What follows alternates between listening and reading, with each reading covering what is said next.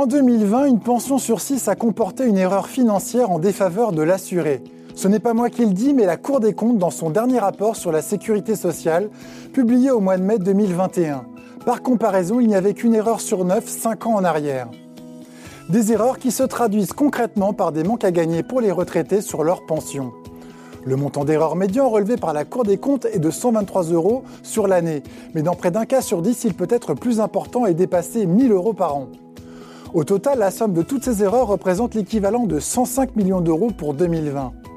Mais lorsqu'elle perdure jusqu'au décès de l'assuré, on arrive à un total de 1,6 milliard d'euros. L'occasion d'expliquer dans ce Bourse Campus pourquoi les caisses de retraite se trompent aussi souvent et la meilleure façon d'y remédier.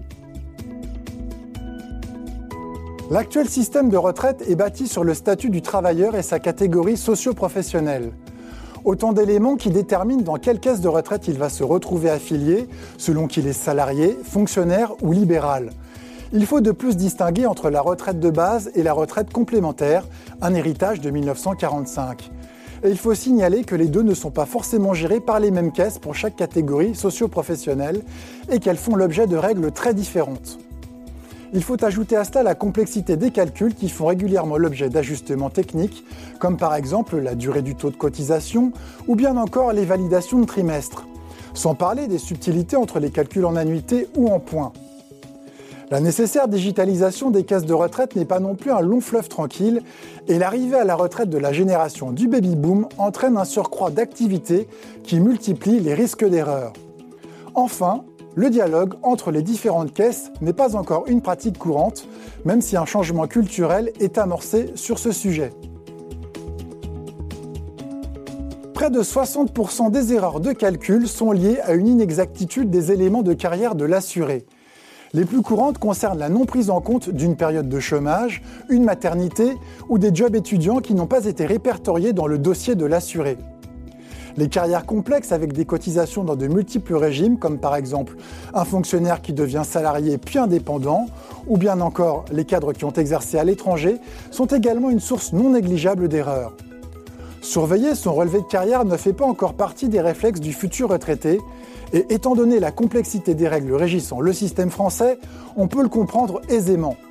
Mais c'est un comportement qu'il va falloir changer car il est peu probable que le système s'oriente vers une simplification, même si c'était l'objectif affiché de la réforme des retraites initiée par Emmanuel Macron et pour le moment au point mort. Donc pour le futur retraité, mieux vaut se pencher sur son dossier bien avant l'année de sa demande de liquidation de pension s'il veut éviter les déconvenus. Pour traquer l'erreur, le futur pensionné doit utiliser tous les moyens mis à sa disposition le premier, c'est le relevé de situation individuelle. Il s'agit d'un document qui regroupe l'intégralité des droits à la retraite acquis pendant une durée de carrière et qui est envoyé tous les 5 ans à l'assuré dès qu'il atteint l'âge de 35 ans.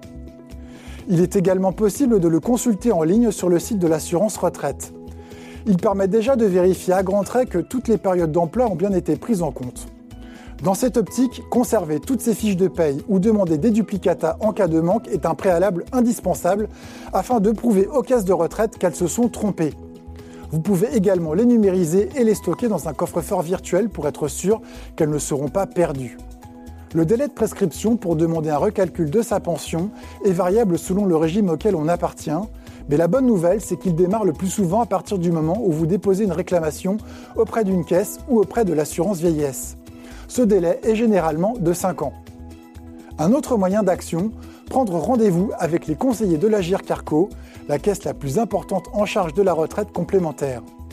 Ils organisent régulièrement des rendez-vous pour le grand public afin d'y faire découvrir leurs services. Une bonne occasion de faire le point et de signaler des incohérences si le futur pensionné en a relevé. D'ailleurs, dès 2022, la Caisse nationale d'assurance vieillesse va ouvrir un service en ligne permettant de signaler et de demander la rectification d'erreurs avant la liquidation d'une pension. Dans le cas des carrières complexes, il peut être pertinent de recourir aux services d'entreprises privées qui peuvent vous établir un bilan retraite purgé des éventuelles erreurs.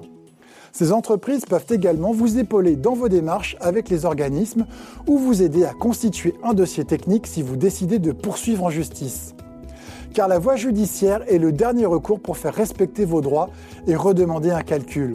C'est le pôle social du tribunal de grande instance qu'il vous faudra saisir. Le recours à un avocat spécialisé est également indispensable.